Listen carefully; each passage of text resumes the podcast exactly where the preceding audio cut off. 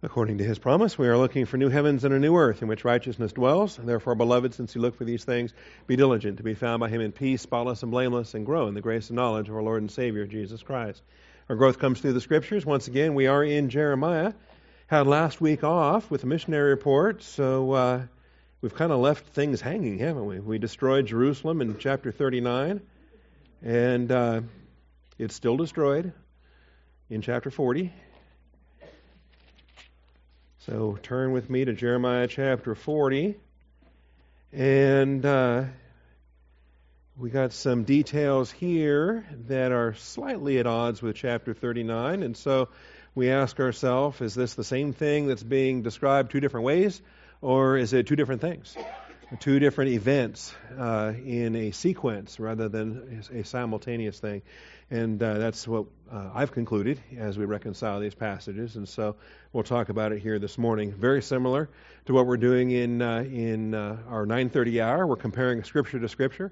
We're finding the details that diverge and the details that converge, and we're putting them together in a harmony. And it's, uh, it's no different than anything else we do uh, when we study to show ourselves approved.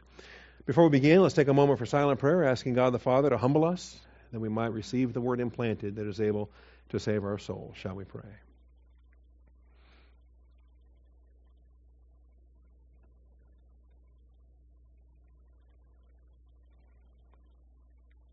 Most gracious Heavenly Father, we do come before you this morning as objects of your grace, recipients of your grace. Father, just celebrating your grace. Here we are with a local church, a pastor teacher, brothers and sisters, and every gift represented. Father, I thank you for the blessings that we have to assemble together, to receive instruction, to present ourselves before you, workmen needing not to be ashamed, rightly dividing the word of truth. We call upon your faithfulness. Father, just so thankful that our study today does not depend on how smart we are to figure these things out. It depends on how faithful you are to teach us, to show us, to equip us. And Father, when we consider how faithful you are, it's a good reminder that you are infinitely faithful. You're, and I just thank you so much for that. So bless our time of study. Open the eyes of our understanding. I thank you, Father, in Jesus Christ's name. Amen. All right, dealing with chapter 40. The word which came to Jeremiah the Lord, from the Lord, after Nebuzaradan, captain of the bodyguard, had released him from Ramah. Well, that's interesting. So, if you were with us a couple weeks ago, uh, in reading th- through chapter 39, we saw the destruction of Jerusalem. We saw that finally, after the 18 month siege or thereabouts, that uh, the wall was pierced, the Babylonians came flooding in, the city falls. And in the process of that, this character, Nebuzaradan, is assigned. In fact, he has a personal work assignment from Nebuchadnezzar himself that his mission is to go into the city and to locate and to rescue uh, Jeremiah. And he does so. He, he actually uh, engages in the command structure of the armed forces. He teams up with the commanding uh, generals of the, of the invasion. Uh, some of the details that we looked at a couple of weeks ago in chapter 39, I'll show them again to you here this morning. And they secured the rescue of uh, Jeremiah in the city and they released him into the custody of, of the governor, Gedaliah, that's appointed the governor of the remnant that's left behind. And, uh, and so that's kind of where we left it a couple weeks ago in, uh, in chapter 39. Details are slightly different here, so let's, let's read on. Um, what happens here is um, when he had been when he released him from Ramah, when he had taken him, that is, when he Nebuzaradan had taken him Jeremiah, bound in chains among all the exiles of Jerusalem and Judah who are being exiled to Babylon. And so details there diverge with the details that we find in chapter 39. There's no reference of the chains, there's no reference of being carried off to Ramah. Uh, as far as we know, in chapter 39, he's located in the courtyard of the guard. Uh, he's located where he was jailed and rescued and taken to Gedaliah's house and left there in uh, safety in, uh, in Gedaliah's house. This is a, a different account. So, how do we put them together? We'll talk about that. Now, the captain of the bodyguard had taken Jeremiah and said to him, The Lord your God promised this calamity against this place, and the Lord has brought it on and done just as he promised. because you, uh, you people, sinned against the Lord and did not listen to his voice. Therefore, this thing has happened to you. But now, behold, I am freeing you today from the chains which are on your hands. If you would prefer to come with me to Babylon, come along, and I will look after you. But if you would prefer not to come with me to Babylon, never mind. Look, the whole land is before you. Go wherever it seems good and right for you to go. Notice, not necessarily back to Jerusalem. All right? Notice, not necessarily back to Gedaliah and the house that's there. Um, you know, you almost get the idea of anywhere but there, right? And when he says, hey, the whole world is in front of you, go wherever you want to go. And as Jeremiah was still not going back, he said, Go on back then to Gedaliah, the son of Ahikam, the son of Shaphan, whom the king of Babylon has appointed over the cities of Judah, and stay with him among the people, or else go anywhere it seems right for you to go. He Keeps hinting at that, doesn't he? Um, so the captain of the bodyguard gave him a ration and a gift and let him go. So Jeremiah then went to Mizpah to Gedaliah, the son of Ahikam. The interim government was housed at Mizpah since uh, Jerusalem was such a such a wreck. And uh, he stayed with him among the people who were left in the land. All right, so we'll stop there and get some details on this. Uh, you remember who was left in the land. Most of them were killed anyway, and the few that survived, that had surrendered themselves, uh, most of them were put in chains and enslaved and taken off. I think there's a significant difference between the captives, Daniel and Ezekiel, those that went into captivity in 605 and 597 versus those that went into slavery in 586. Uh, just because they were co located in, in the Babylonian region, they did not have the same freedom and privileges and, and blessings that the exiles had. Um, and then the rabble that was left behind. The poorest of the land that was left behind, the the homeless, the vagrants, the the uh, the unskilled, the the uh, these folks. That's who was left behind and Gedaliah was appointed over them uh, to uh, be their governor, to, to answer to the Babylonians as a uh, vassal, as a regent, we call it. And, uh, and, so Jeremiah is going to identify with him and stand at his right hand and serve him in this uh, prophetic capacity. So, details on this, I find it's interesting. Of course, they do conflate. Uh, although previously delivered to protective custody, Jeremiah is bound in chains and taken to Ramah. All right, now that appears to be a contradiction, but I think they can occur in a sequence and not be excessively problematic. Uh, people do change their minds, and anytime you're dealing with an army or you're dealing with a bureaucracy, not every branch speaks to every other branch. And then also, sometimes there are other motivations at work, and sometimes subsequent events unfold in ways that. Uh, uh, we weren't exactly anticipating. And so I view these as a sequence. I don't view these as, as, as uh, parallel. I don't view these as two different chapters describing the same event. I think the first rescue happened the way it was described in chapter uh, 39, and then the second rescue, if you can call it that, the second release happened uh, the way it's described here in chapter 40. And so, what happened in the meantime? What happened between the two chapters? Why, if a guy is given a release, if a guy has a get out of destruction free card, right? You know, like a get out of jail free card. Uh, Jeremiah had a get out of Jerusalem destruction free card, and he was personally rescued on the orders of Nebuchadnezzar. So you think, well, that's that's the end of story. Then who's going to thwart that? Well, we see somebody did. Somebody tried.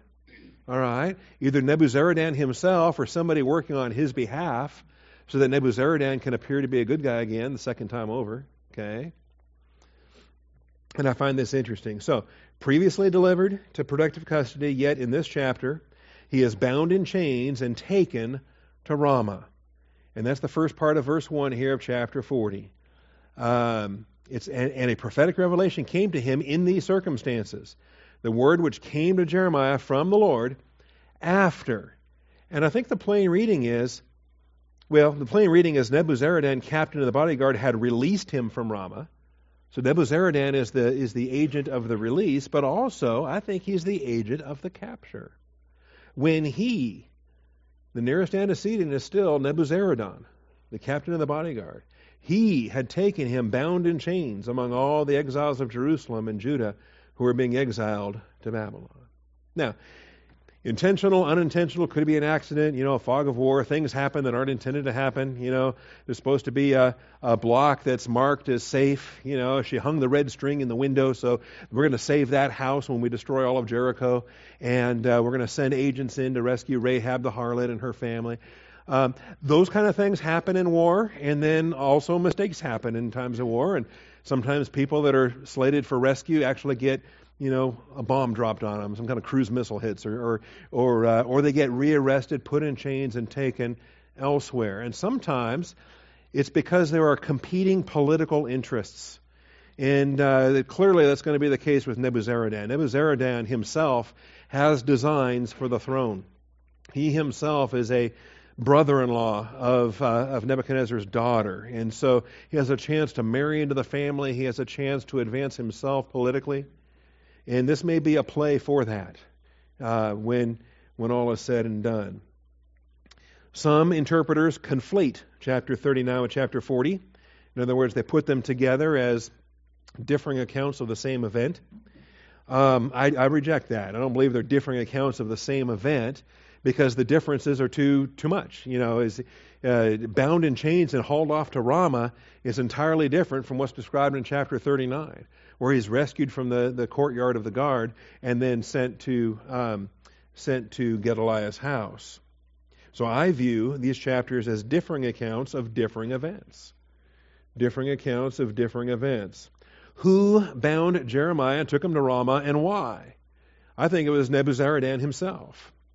And here's some interesting differences, too, by the way. I find it noteworthy.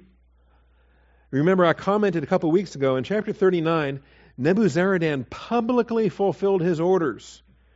He publicly fulfilled those orders, and he made sure that he had witnesses to this effect.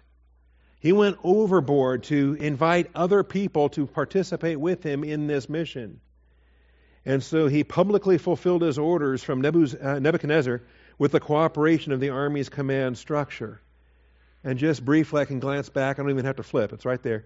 On chapter 39 and verse 13 uh, working on the orders from Nebuchadnezzar in verses 11 and 12, notice when he gets his orders from Nebuchadnezzar, he's told to take Jeremiah, look after him, do nothing harmful to him. okay? I think chains and a trip to Ramah would, would violate that. Uh, do nothing harmful to him, but rather deal with him just as he tells you. That's, that's comprehensive. He has to rescue Jeremiah and do whatever Jeremiah tells him to do. So Nebuzaradan, the captain of the bodyguard, sent word. I'm reading from chapter 39 and verse 13 now. Along with, and look who he ropes into this. Ne, uh, Nebushazban, the Rabsaris, and Nergal-Sharezer, the Rab Mag, and all the leading officers of the king of Babylon. So when he uh, accomplishes this mission and serves to rescue Jeremiah inside the city, he's got all of these witnesses specifically leading military officers, the Rab Saris and the Rab Mag. And they are eyewitnesses to how good and faithful Nebuzaradan is. He did what he was told to do. He rescued Jeremiah. Mission accomplished. Okay? Now, chapter 40 seems to be something else. Something else is happening here. And Nebuzaradan is not including all those other people. I think this is under the table. I think this is more. Uh, uh, underhanded. I think it's a rogue operation. And I call it that. This chapter now, chapter 40, appears to be a private rogue operation by Nebuzaradan in an effort to place Jeremiah under his allegiance. And you'll notice this. This is the language of a suzerain vassal. This is the language of a client uh, in, in, the Roman system when you had to have a, a patron. Under the patrician system, there, you have a patron and a client of that patron. And uh, you'll note, I read it already, but verse 4 of chapter 40 Behold, I am freeing you today from the chains which are on your hands. And so, if, as I suspect, yeah, maybe Nebuzaradan uh, used intermediaries, he used deniable sources to have him arrested and hauled off. So now he can show up in Ramah as a hero, rescue Jeremiah for a second time, and then say, oh, by the way, by the way, that, uh, that house custody didn't seem to work out too well, did it? Don't think Nebuchadnezzar is really on your side, but I'll take care of you. Tell you what, come with me to Babylon. You'll be my agent. I'll be your patron. Okay? Together we can rule the galaxy. Okay? As, you know, maybe Darth Vader might say to Luke. Okay? Because guess what? He wants to become the new emperor. And in history, we're told that he does become the new emperor after he assassinates the one that comes in between. Okay, so Nebuchadnezzar dies, his son takes the throne, and then he gets assassinated, and now this this rascal is in a position. In any event, why would he want why would he want Jeremiah on his side? Any ideas on that? Any thoughts on that? Because Nebuchadnezzar's got Daniel on his side. okay? You know, if, if you're gonna if you're gonna go take a throne and the guy you're trying to take has a prophet standing by him, well, let me go get one of those. Okay? Yeah, Daniel, the prophet of Yahweh. Okay, I'll go get a prophet of Yahweh. We'll we'll fight fire with fire. Okay, just an idea. I'm laying out some concepts and some theories here. I can't prove it from the scriptures. Just want you to think about it. But clearly, somebody put him in chains and carried him to Ramah. And then Nebuzaradan shows up and says, Hey, I'm your hero. Come with me. It's, it's clearly a job offer. It's clearly a, a, a, a uh, enticement to great things down the road. And Jeremiah, interestingly enough, stands there, doesn't say a thing, doesn't go anywhere. He stands there. I love that in verse 5. Jeremiah just stood there, and he was still not going back. You know? And I wonder too sometimes, how do these prophets operate? And uh, if if you're a prophet of the Lord and you're accustomed to God giving you briefings and you you know what to say and to whom, specifically it is the word which came to Jeremiah on this day. He was in an in an ecstatic experience receiving divine revelation. And so maybe Yahweh just said, "All right, stand there, wait." And uh, oftentimes you can learn a lot by not saying anything. Just standing there, looking at the guy. And then he finally gives in and says, All right, fine. Go to Jerusalem. Go back to Gedaliah, the son of Ahikam, the son of Shaphan. All right? And just giving up on the whole process. I find that uh, interesting as well. So, this, uh, I think, I don't see these other officers involved. I don't see the Rab Mag or the Rab Saris. These other characters are not a feature here. This appears to be a, a, a uh, scheme entirely brought about by Nebuzaradan, as far as that goes. All right. So uh, we get through that in verse 6. Jeremiah went to Mizpah to Gedaliah, the son of Ahikam, and stayed with him among the people who were left in the land. And I already described them. Chapter 39 described them. They were not. Uh, they were not. Uh, the uh, the prime population, to say the least. Okay, and they're described in kind of insulting terms. The poorest people who had nothing, the absolute indigent of uh, of the land who had nothing whatsoever. They get to remain there and uh, live amongst the uh, the ruins of what was left behind. All right. Then what starts to happen? In verses 7 and following, all the commanders of the forces that were in the field they and their men heard that the king of Babylon had appointed Gedaliah, the son of Ahikam, over the land, and that he had put him in charge of the men, women, and children, those uh, of the poorest of the land who had not been exiled to Babylon. So they came to Gedaliah at Mizpah, along with, and now here's a list of characters, again, more tough names to pronounce. Well, Ishmael's easy. Ishmael, the son of Nethaniah, Johanan, and, and Okay, Johanan and Jonathan, uh, John and Jonathan, the sons of Kareah, and Seraiah, the son of uh, Tehumeth, as well as the sons of Ephi, the Netophathite, whoever they were, and Jezaniah, the son of Maacathite, the Maacathite. All right, those guys. Both they and their men, all right? I practiced, but I'm not doing well today. So here's this crowd. And it's interesting, these forces now. It's interesting when when when God when when certain things are happening, when certain danger passes, who then comes crawling out from under their rock or coming out from the, you know, wherever. All right? And this is what we see happening here. Renegades and refugees. The rest of this chapter is about renegades and refugees.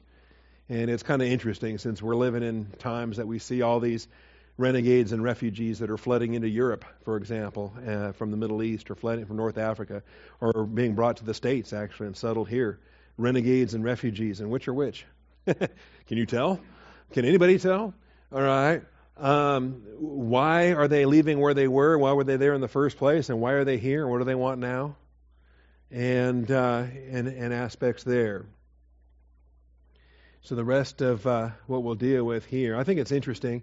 Verses seven through twelve kind of describes it, and then uh, and then um, word comes of an assassination attempt in uh, verses thirteen and following. So uh, we got to take these uh, details uh, step by step here also. but let's talk about commanders of the forces that were in the field. Well, thanks a lot, guys. Where you been? you know, We've been defending Jerusalem for the last 18 months. Where were you guys? Okay. Now, not faulting them, okay, because some of this is by design. And I think that there's two different groups of forces that are mentioned here. The vocabulary is different. And we got to talk about these guys because we have regular army military forces in verse 7, and then we have these mercenary captains in verse 8. And um, understanding how these units were formed in the ancient world, I think, is, is, is interesting and, and important. Uh, so in verse 7, we're talking about forces in the field. What are we talking about? Forces in the field. Okay, these were mobile guerrilla units designed to conduct raids and ambushes against the invading Babylonians. When you decide that you're going to defend a city and you're going to endure a siege, you got to decide how many soldiers you need to man the walls and to you know to effectively operate in the siege. You need sufficient, but not too many. Why is that? Because they got to eat. Yeah, yeah. You can't have too many. You have too many defenders when that's the food runs out faster. Okay, and so you you you you defend with what you can, with what you need, and then you also can field these uh, mobile units. You field these forces, and they're going to do hit and run tactics. They're going to do raids on supply lines, which is great because you can take food away from the Babylonians and you also can eat. Okay? Uh, all of these invading Babylonians are coming, and they've got a long supply line to, to resupply themselves. And uh, so if you can hit those, those uh, units, all the better raids and ambushes against the invading Babylonians. Okay, but it's it's also tough duty because I mean you're you're constantly on the move, you're constantly camping, you're constantly attacking, and then running away from the counterattack and trying to avoid the the counterattack that comes because there's a whole lot more of them than there are of you, uh, and so it's uh, kind of an exciting thing, and that's what's described here. Commanders of the forces. They were in the field, they and their men. Now, this is a different description than what we have in 8 and following. So we start there. Now, they heard that the king of Babylon had appointed Gedaliah, the son of Ahikam, over the land. Now, this is weeks later, months later. It was a, it's, a, it's not a, you know, they didn't destroy Jerusalem on Tuesday and leave on Wednesday. Okay, it takes time. And uh, at whatever point then that the main Babylonian army moved out, when Gedaliah begins his civilian administration here of the of the remnant, um, that's when these guys start to uh, start to make their appearance, and so um, so they they appear, and it says um, uh, they came in verse eight to Gedaliah at Mizpah. They came to him, and so here is a here is reporting in. Here is now a, a, uh, a submission in a sense. But it's not automatic. They don't work for Gedaliah, right? Who commissioned them? They worked for Zedekiah. They worked for the, the real, I mean, they worked for the king. Now, well, do they submit to this Babylonian appointed governor or not? And if they do, what does he promise them? What does he guarantee them? Now, beyond that, we have along with. So now we have forces that are entirely separated, and this would include Ishmael and uh, John and Jonathan. Okay, the Hebrew Yohanan is where we get the Greek word John. And so we got a lot of Johns in the New Testament. James and John, the sons of thunder. We got a lot of Johns and John the Baptist, and there's a lot of Johns. John called Mark. Um, John's really a great Greek name, and we find it a lot in the New Testament. We don't find too many Johanans in the Old Testament, but here's one. And his brother Jonathan, Jonathan. And uh, interesting, the, the tandem there of, of, of Jonathan and uh, and, and John. But uh, and then the rest of these guys. Who are these guys? Because each of these appears to be a captain of some sort, they, and they have men. Every one of these leaders has men. Because once they list all these dudes, then it says, they and their men. So each one of these is an, is an independent mercenary captain. And, and I conclude this, other people conclude this, and it's normal. It's normal. David himself operated this way. He served the, the Philistines for a time as a mercenary captain when he was a renegade from King Saul. And so it's very common. There were entire nations that, that majored in this, that supplied auxiliary troops anytime there was a war. You could count on Thracians or some other groups to just jump in there and say, "Yeah, we'll we'll uh, we'll we'll work for you." Okay, and sometimes on both sides, depending on who was paying and how. So, mercenary captains volunteered as auxiliary units, sometimes on both sides, sometimes on behalf of neighboring nations. Okay, it wouldn't be the same mercenary captain on both sides, but it could very easily be, you know, a, a, Thracian captain on this side and another Thracian captain on this side, or a Philistine captain, or or what have you. Sometimes on behalf of neighboring nations, and that seems to be what's happening here. What we learn is that one of these guys is actually an agent of the Ammonites, and uh, that's going to become evident uh, I say chapter 40 and verse 8, but we're going to have a clue here when when the assassination warning comes in. Let me skip down ahead a little bit here. Down to verse 14. Johanan is going to uh, spill the beans. Johanan uh, pulls uh, Gedaliah aside and says, Hey, by the way, are you well aware that Baalis, the king of the sons of Ammon, has sent Ishmael, the son of Nethaniah, to take your life?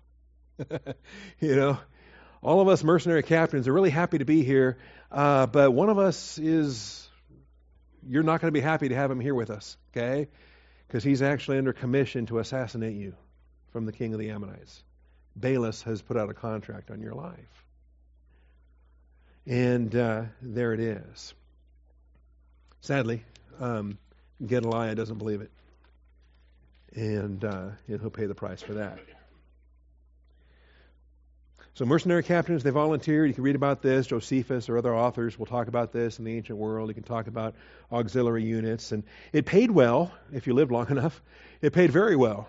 And uh, for the survivors, uh, they could take the whole reward and even divide up the, the loot that the non survivors failed to get paid with. Um, and, uh, and things there. Now, why does a neighboring country, why do the Ammonites care? Why would the Ammonites hire some mercenary bands and send them over here to Judah? Well, you cause enough mistress, uh, mistress, mischief, you cause enough mischief in the neighboring area, and you keep the attention there. We, we want more battles in Judah, and we don't want the Babylonians coming to the Ammonites, right? And so, oftentimes, neighboring nations were very motivated to keep supplying auxiliary troops, keep supplying uh, mercenary bands, roving bands. And, and the Babylonians did the same thing when, uh, when, when, they were, when they were more focused on Egypt and, and Tyre, they sent bands of Chaldeans and, and other groups, Sabaeans, they sent other groups, uh, roving bands. They were hired mercenaries. Everybody did it. So uh, here's the description of these guys. And one of them is, uh, is not a good guy. Now, let's look at verses 9 and 10 here. So, Gedaliah, the son of Ahikam, the son of Shaphan, and we always get that three generation genealogy with him. It's, it's neat. Okay? It's, it's a neat family heritage. He's the son of a believing father and a believing grandfather. And you think, here's somebody that's really got it together. Here's somebody that knows doctrine, he's saved, he's going to serve the Lord. No, not so much. All right? You know, it's like Timothy, a believing mother and a believing grandmother, and Paul had great expectations for Timothy. Well, here's, uh, here's uh, Gedaliah, with a believing father and a believing grandfather, heroes. And now it's his turn. Is he going to serve the purpose of God in his generation? No, sadly. Um, the sadness of this. All right. So Gedaliah, the son of Ahikam, son of Shaphan, swore to them and to their men. Why is he taking an oath? What's, what's this about? He swore to them. He places himself under a vow, under a covenant, a berith. All right? He takes a vow, he takes an oath. And this is, this is normal when a lord is accepting the servitude of, of uh, these forces. But they're going to render him service, but he renders them a, an obligation also. That's the nature of a suzerain vassal type arrangement here.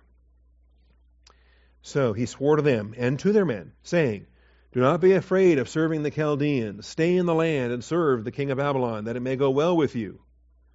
Now, as for me, behold, I am going to stay at Mizpah to stand for you before the Chaldeans who come to us. And there's going to be some minions, there's going to be some agents that are sent, there's going to be some ambassadors, there's going to be some tax collectors, there's going to be some some uh, some Babylonians. They're going to keep tabs on us, but I will represent you. I am the appointed governor here.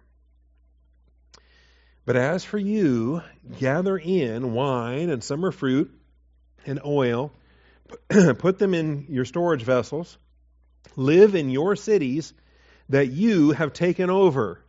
Ah, now we know what they were doing. Okay. After the Babylonians departed, they were they were doing some stuff before they showed up at Gedaliah's front door. They took over some cities. They staked out some claims. This mercenary band, maybe one of them went and grabbed Bethel, another one went and grabbed Shechem, another one went and grabbed whatever. Lachish. They went and grabbed whatever. And so here's a, a band under a captain, and they've staked out a city. And uh, now that they, uh, they they're holding it, now they're going to go deal with Gedaliah. And so this is what they come to. Say, all right, keep those cities where you are, but there's work to be done. We need to bring in this harvest. We need, if we're not going to starve in the winter, we've got to get what we can get. And so he puts them to work. And so this is part of the, uh, the details of what we're seeing here. These roving bands were prepared to submit to Nebuchadnezzar via Gedaliah's agency. And Gedaliah was prepared to grant them the cities they had occupied. Prepared to grant them the cities they had occupied. Now this is really it's a two-way street. It's a grand bargain because ultimately, I mean, yeah, they've been raiding the Babylonians. I, Nebuchadnezzar would be just as happy to hang them, you know, just capture them and, and kill them. so this bargain here, Gedaliah is going to bring them under his umbrella, under his protection. He is the appointed governor. He can uh, he can fade the heat, if if you will, related to any suspicions the Babylonians might have. Hey, who are those guys? Who are those guys occupying Bethel? Who are those guys occupying Shechem? Hey, who are those guys? Oh, they're with us. They were here all along. Yeah. Oh no, no, no. They were not mercenary bands. Oh no, no, no. They they weren't raiding your supply lines. no, no, no. Different guys. They're, they're some of the, the poor.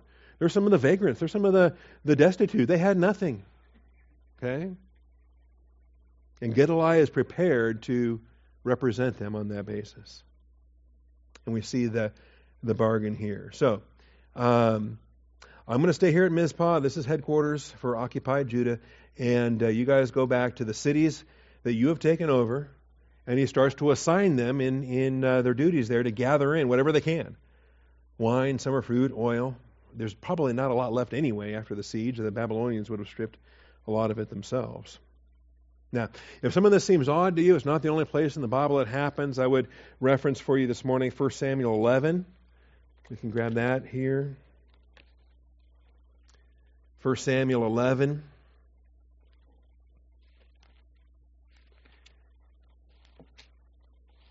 All right. And it is. Whenever whenever a war is done and the, the chaos subsides and then the the, the dust settles, the civilians start creeping out, and, and you got to start to administer occupied territory. You got to start to govern through a, a, provisional way in an occupied authority type of type of structure. We did this in Kuwait City when when uh, the, I was there in 1990. This was the uh, the first Gulf War, Desert Shield, Desert Storm, and we were the MPs that uh, provided the only law that there was in Kuwait City after we pushed the the uh, Iraqis out of there. And so we had curfew at night, and uh, we had block by block. We were releasing regions of the of the city to civilian administration. All right. Uh, 1 Samuel 11, uh, here's just another example of this Saul and the Ammonites. Uh, now, Nahash the uh, Ammonite came up and besieged Jabesh Gilead, and all the men of Jabesh said to Nahash or Nahash, Make a covenant with us, and we will serve you. okay? So, similar language, saying, All right, let's, uh, we'll, we'll go to your side, we'll make this happen. What, uh, what, will you, what will you do for us, and we will serve you? But Nahash the Ammonite said to them, I will make it with you on this condition, that I will gouge out the right eye of every one of you. Thus I will make it a reproach on all Israel. Ooh, that doesn't sound like a fun price. Okay, um, so yeah, they're gonna they're gonna join the left eye gang or whatever that ends up being. And uh, wow, so, I mean, seriously, do you mean this or not? are you serious about this or not? Are you willing to pay this price? Plus, we'll know who you are afterwards. if, you, if, you, turn traitor, we can hunt you down. Um, so the elders of Jabesh said to him, Well, we've got to talk about this. uh, let us alone for seven days that we may send messengers throughout the territory of Israel. Then, if there is no one to deliver us, we will come out to you. okay? And by the way, we laugh at this, but this is normal.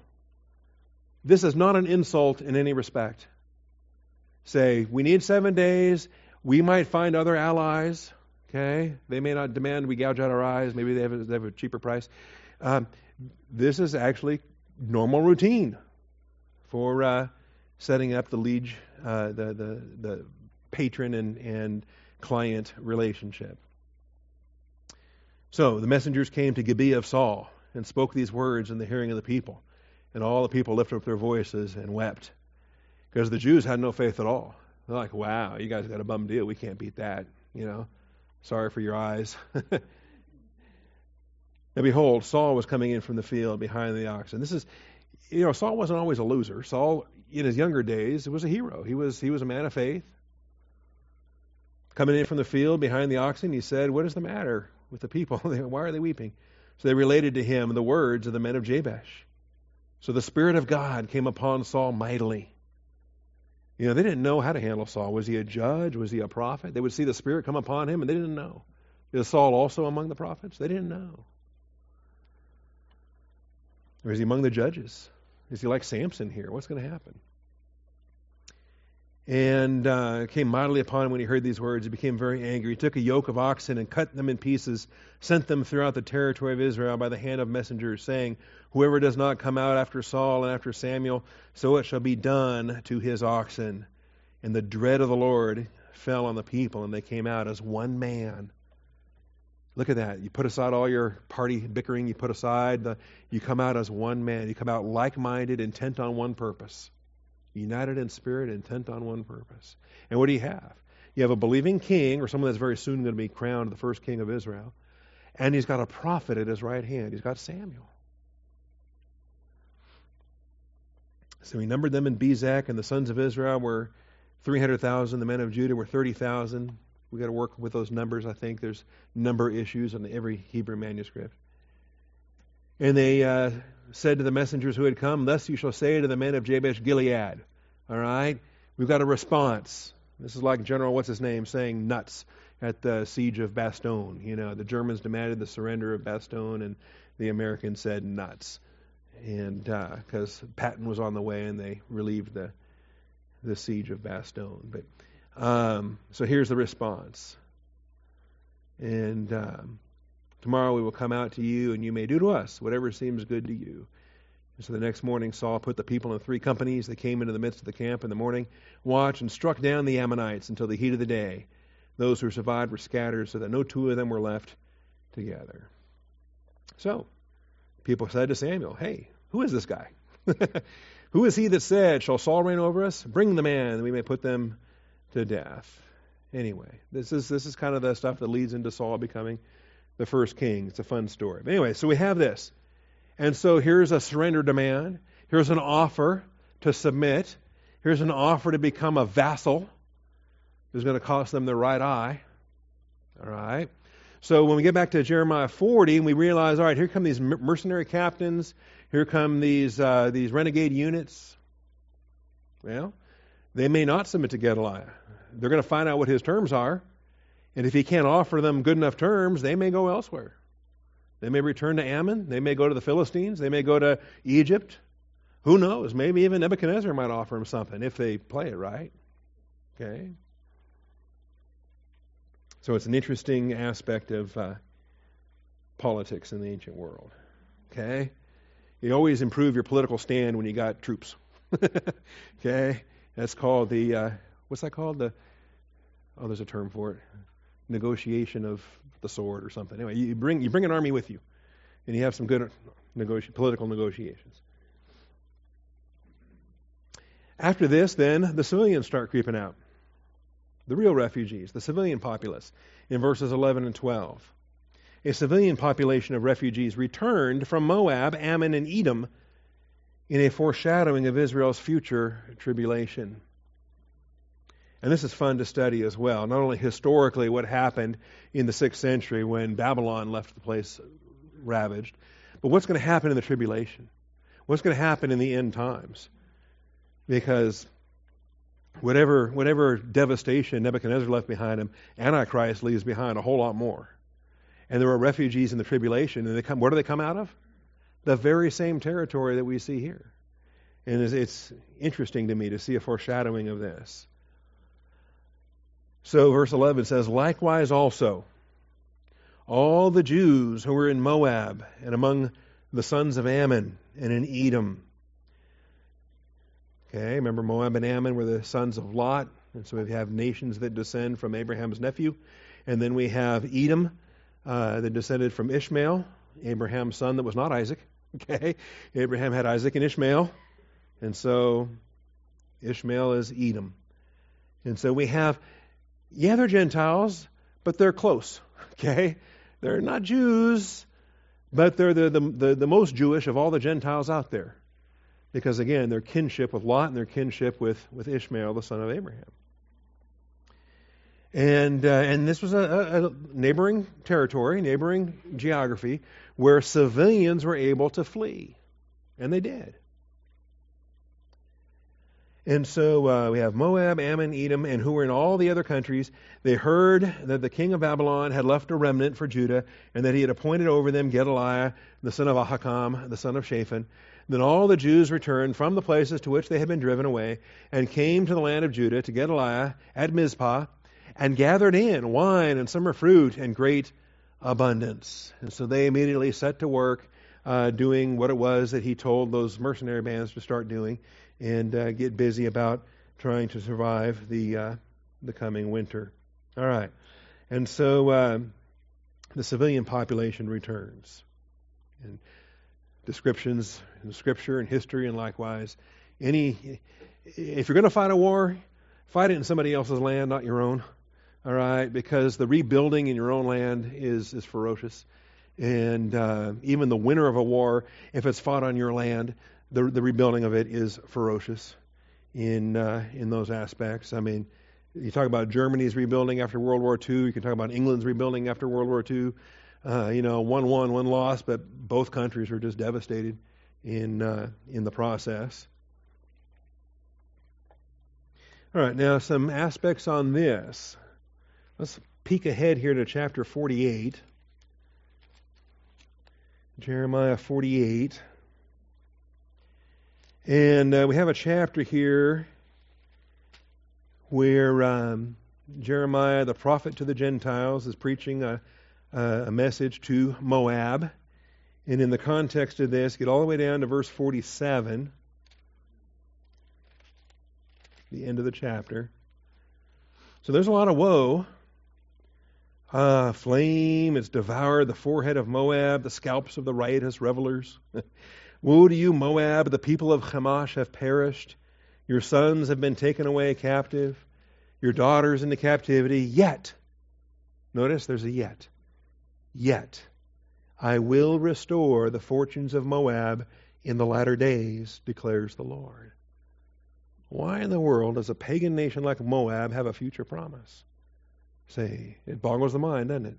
Israel has millennial destinies and promises. Why does this Gentile nation have a future remnant promised to them? See, I think it's because they're descendants of Lot, and Abraham blessed Lot. Abraham gave a subdivision of his land grant to Lot. He said, Choose which land you want, I'll take this other part. And, and God honors that. That's staggering. Thus far, the judgment on Moab. You get to chapter 49. And now we have concerning the sons of Ammon. And uh, more judgment, more wrath, more destruction. It's not a happy message. But afterwards, look at verse 7. But afterward, I will restore the fortunes of the sons of Ammon, declares the Lord. So they have a promised remnant. See, the United States of America does not have a promised remnant. Israel has an eternal destiny. Moab and Ammon at least have a millennial destiny. And it's curious how this all comes together. Daniel chapter 11 and verse 41. Daniel. I love this chapter. Daniel 11. You read Daniel 11, you can teach this to children, you can teach this to adults, you can teach this to Ukrainians. I'm going to Ukraine, I'm going to teach this. I've taught it five times now in Ukraine. I love teaching. It's a favorite chapter because we're going back and forth, back and forth, back and forth, right? It's like watching a, a tennis match at Wimbledon or somewhere, right? It's it's you just your head's going back and forth, left, right, left, right. King of the North, King of the South, King of the North, King of the South, King of the South, King of the North, King of the South, King of the North. Then all of a sudden, tennis match ends, and you're and it's like you get smacked upside the head. And um, in verse 36, all of a sudden, then the king will do as he pleases. right? Well, where'd that come from? Just out of nowhere, out of out of the blue. And we have a, a, a prophetic shift here. We have a break in the in the syntax, in the structure of the passage and we realize there's something big happening here because it's no longer, you, you, is it north or south? What is it? Neither. Okay? And it, it just hits you in a powerful way. Then the king. This is Antichrist, the future emperor of uh, the tribulation. All right? The king will do as he pleases, and he will exalt and magnify himself above every god. He will speak monstrous things against the God of gods. He will prosper until the indignation is finished, for that which is decreed will be done. And this is one of the deepest passages, one of the great developments of Antichrist that we have. We combine this with Revelation and, and Second Thessalonians. We combine this with so much else. Daniel 7, Daniel 8, Daniel 9. We, uh, this chapter is, is key. He will show no regard for the gods of his fathers. And boy, that gets interpreted in different ways um, or for the desire of women. A lot of jokes come out of that. That's why we know Bill Clinton's not Antichrist, because the desire of, well, and there's more to it than that. That's not just, strictly speaking, desire of women is the seed of the woman promised to Eve. The desire of women is to birth the Messiah the desire of women is it's a reference to the coming of the Christ. And he totally rejects anything related to God's promised Messiah. He takes Messiah's place, actually, magnifies himself. Nor will he show regard for any other God, for he will magnify himself above them all. And instead, he will honor a God of fortress. See, might makes right. A God whom his fathers did not know. He will honor him with gold, silver, costly stones, and treasure. He will take action against the strongest of fortresses with the help of a foreign God, he will give great honor to those who acknowledge him and will cause them to rule over the many and will parcel out land for a price. See, he goes from being a regional empire. The revived Roman Empire is regional, ten toes, ten uh, kingdoms that make up the regional revived Roman Empire, but then it goes global. And part of this is the alliance that he forms to do this.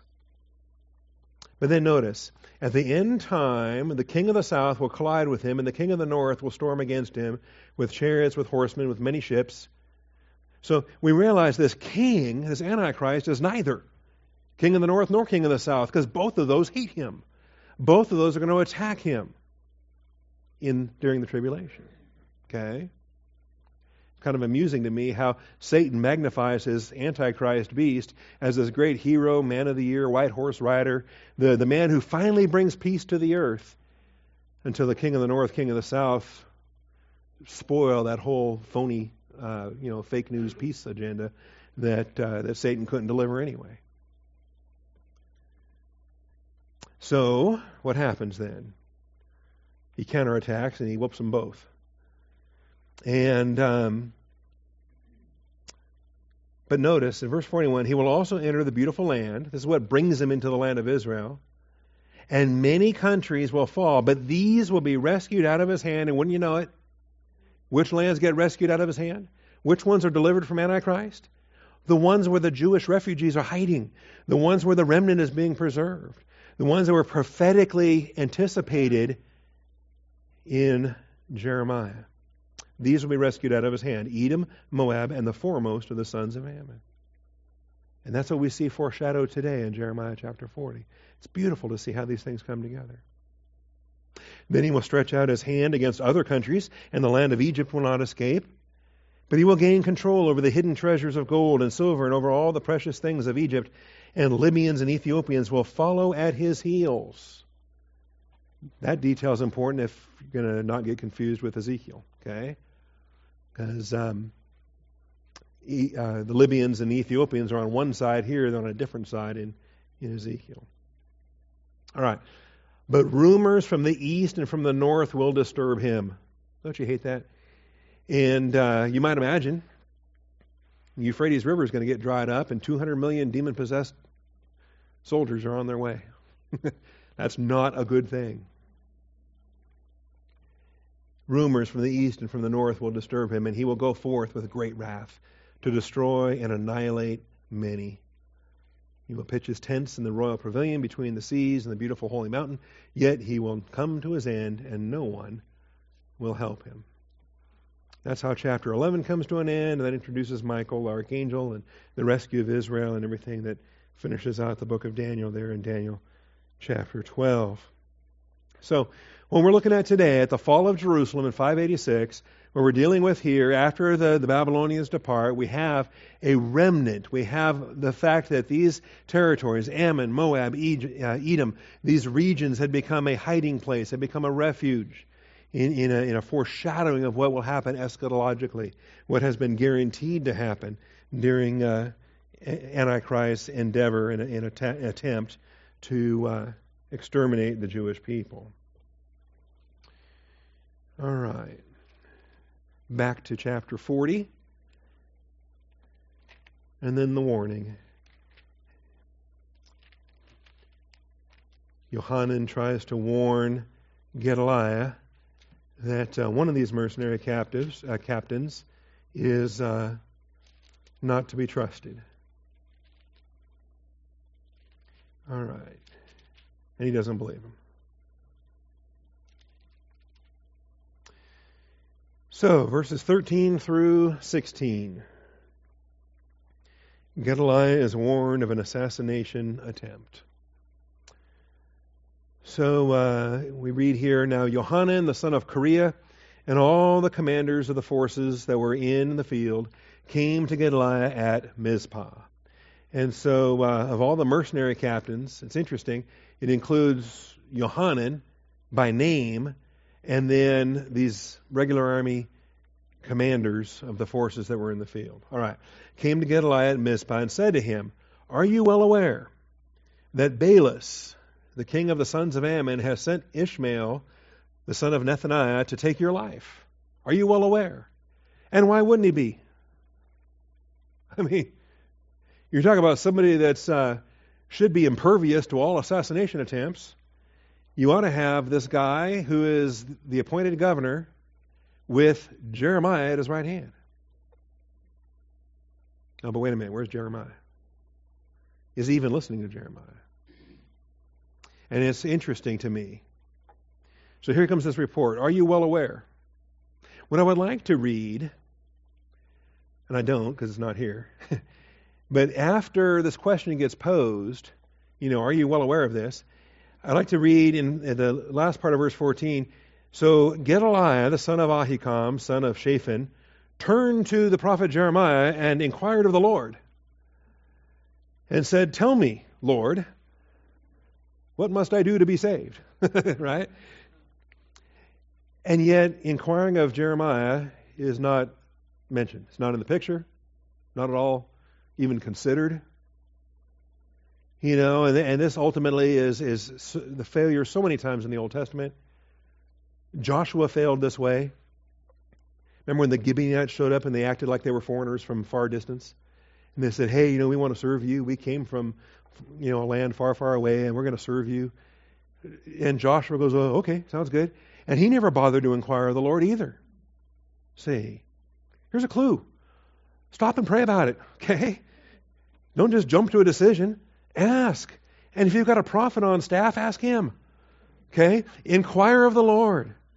Jeremiah hasn't been wrong yet in everything that he's uh, preached and everything he's proclaimed. Everything happens when he says, you know, thus saith the Lord, this is going to happen.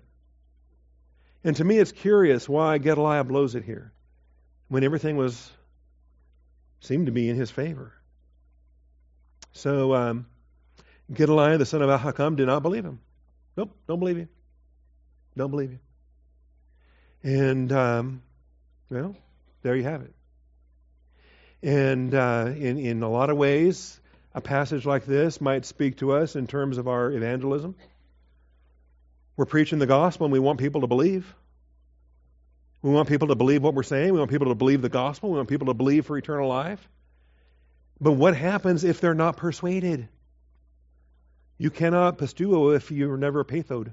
If you're never persuaded, you cannot believe. It takes that persuasion. You have to place your faith in what you are persuaded is the viable object of your faith. It's curious to me. Now, Baalis, the Ammonite king, had ordered the assassination of Gedaliah. And um, it happens. All right. In fact, it happens uh, in, the, in the will of God. It happens. And when you study the laws of the divine establishment, it's, uh, it's not volition. Any man can kill anybody he wants to. It's not marriage. Any husband can kill any wife he's not happy with. No. It's not family. Any parent can kill any child they're not happy with. No. It's uh, he needs to go to the gates and get the elders involved, right? It is the government. It is the fourth law of divine establishment. It's civil authority. So we have a civil authority over the military. And so the sword is given to Caesar. Sword is given to the king. The king bears the sword. And so the king executes justice, the king executes death. And maybe it's a judicial death, maybe it's a military death if the king has declared war, maybe it's a, uh, a, an espionage assassination. Those are often cheaper than war, and they can keep a war from happening. If you kill the right guy at the right time, you can stop a war. So Baalis, the Ammonite king, ordered the assassination of Gedaliah. And, and it happens a lot in the Old Testament. You get different people saying, hey, I'll go kill him for you. Hey, I'll go kill him for you. and sometimes the king would say, okay, or he'd say, no. Okay, or would you get out of here? You're bugging me. You know? James and John said, hey, let's call down fire and, and blast this Samaritan village. And Jesus, the king, said, what am I going to do with you guys? All right?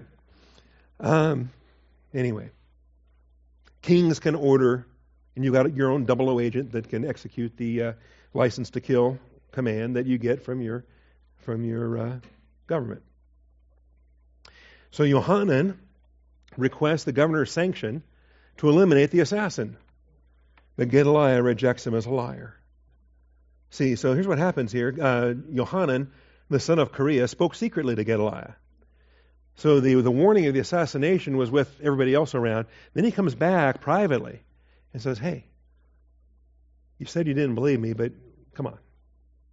If you want, you know, so we'll take care of it. Let me go and kill Ishmael, the son of Nethaniah. Not a man will know.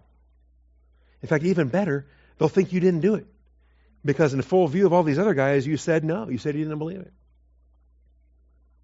Why uh, should he take your life so that all the Jews who are gathered to you would be scattered and the remnant of Judah be perished?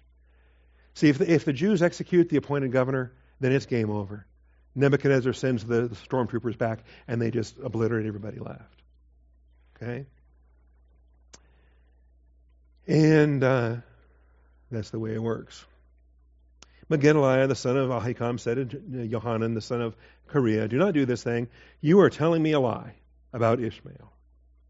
Whatever the case. Why, did, why was he so attached to this guy? Who knows? But uh, rejected him as a liar. Now, uh, almost out of time. I encourage you, do some research on this. Read about Shaphan, the grandfather. He was a great guy. Um, he read the law when it was found in King Josiah's day, when the law was discovered in the temple. Shaphan was a great hero in that chapter, in 2 uh, Kings chapter 22 and verse 10. Also, the son of Shaphan, the father of Gedaliah, was Ahikam. And Ahikam re- uh, saved Jeremiah's life back in chapter 26. Ahikam stepped forward and delivered Jeremiah from his own assassination attempt there. We saw that a few weeks ago in Jeremiah 26. And so now Gedaliah has a chance to serve the purpose of God in his generation. And that's a phrase that comes out of Acts 13, verse 36. All right? Each one of us, you and me, we must serve the purpose of God in our generation. And maybe our parents, maybe they did, maybe they didn't. Okay? Maybe they were doctrinal believers, maybe they were whatever, maybe they weren't. Maybe they weren't even saved. All right? Whatever the case. If we had every advantage or we had no advantage whatsoever, we in our generation are expected to serve the purpose of God the way that He has called us to do here in the in the local church. And so here we are. I encourage you to uh, to do this. I think um, let me just grab that one and then we'll dismiss. running out of time, running out of voice. So you'll have to do Second Kings and Jeremiah's homework. But Acts chapter 13, the whole point is that the um, the prophecy related to the Christ did not apply to David. When God said in Psalm 16, "You will not allow your Holy One to undergo decay," that's with reference to Jesus and His death and His resurrection. This is a prophecy of the of the of, of Easter, prophecy that the Christ would rise again. And he proves it. He says, you know what? It doesn't apply to David. David's dead and he's still dead. It says there, uh, uh, David, after he served the purpose of God in his own generation, fell asleep, was laid among his fathers, underwent decay. But he whom God raised did not undergo decay. Therefore, let it be known to you, brethren, that through him forgiveness of sins is proclaimed to you, not through David, through Jesus the risen Savior. If Christ is not raised, we are not saved. There's so much doctrine in that. But focusing on that phrase, the purpose of God in His generation. Why am I here? He saved me into good works, prepared beforehand that I should walk in them. I need to run with endurance that race that's set before me. We all do. This is what He's called for us to do. All right. Father, thank you for this day. Thank you for your faithfulness. Father, thank you for all that you do. Absolutely all that you do. You, you bring your plans about uh, in time and over time, over the span of centuries. You have plans within plans. You have shadows and types and fulfillments. You have uh, prophecies as uttered and then their fulfillments. It's just a beautiful thing to see all your plan come together. I do thank you for this hour. I thank you for the big picture that we're getting chapter by chapter by chapter. But it's a good reminder, Father, that there's a whole lot of meat we're missing in this format. That we got to go back later and fill in the details. When we get a, a framework or a skeleton and we get a, a big picture concept, then we've got to go back and put meat on those bones and, and really uh, flesh it out. So, Father, thank you for the blessings that we have to teach in a variety of formats, to, uh, to study, to show ourselves approved in different settings. Thank you, Father, again for all that you've provided for uh, for Austin Bible Church and other like-minded churches around this country. Father, we are lifting up Corpus Christi Bible Church, and we're one week away now from uh, the vote uh, for Pastor Dan Craw, and we lift that up. And Father, call upon your faithfulness there. Let your will be made known, Father. Might in like-mindedness, might your son, your Son, our Lord and Savior, be glorified. And in all these things, we thank you, Father. It's marvelous and wonderful. Thank you, Father. In Jesus Christ's name we pray. Amen.